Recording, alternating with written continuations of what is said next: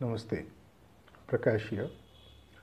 One of the fascinating relationships that I have always seen is that of a mother and its uh, and a child. As the child is born, even while it is uh, in the womb of the mother, and as it grows up, at every step the mother exactly knows what needs to be given to the child. But we also know the other side. Many times the child is, uh, as it grows up, quite adamant, wanting to suck more, wanting to ask more, wanting to ask something that it believes it needs, which may not exactly be what is needed for the child's growth. And as it grows older and older, it realizes the folly of what it has done while it was a kid. And while it narrates its stories to its children and grandchildren, it always shares the wisdom that better listen to the mother because mother knows what is really good. The same is true in a guru sishya relationship too.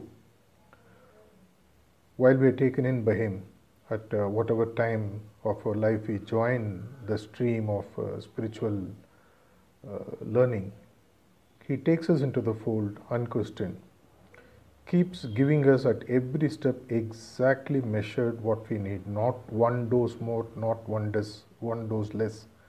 But the challenge really comes when we start demanding, demanding at a physical level, demanding at a level which is driven by our ego, whims and fancies, comparisons, prejudices.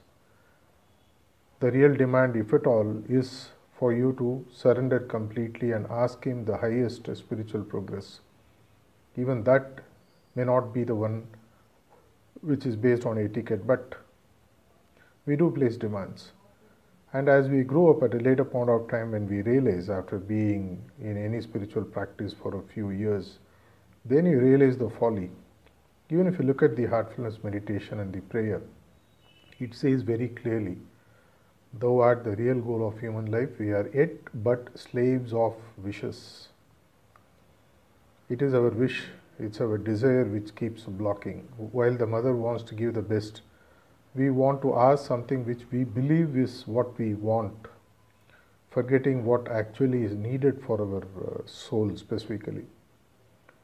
Won't it be really great if we just accept what the Guru gives cheerfully without complaining? Because he knows best what is to be given when.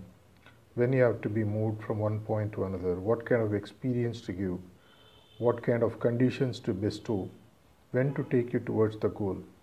As Babuji Maharaj has said, they can take you from here to there in no time, but will you be able to stand it? It is up to us to understand that as a mother, the Guru can never falter.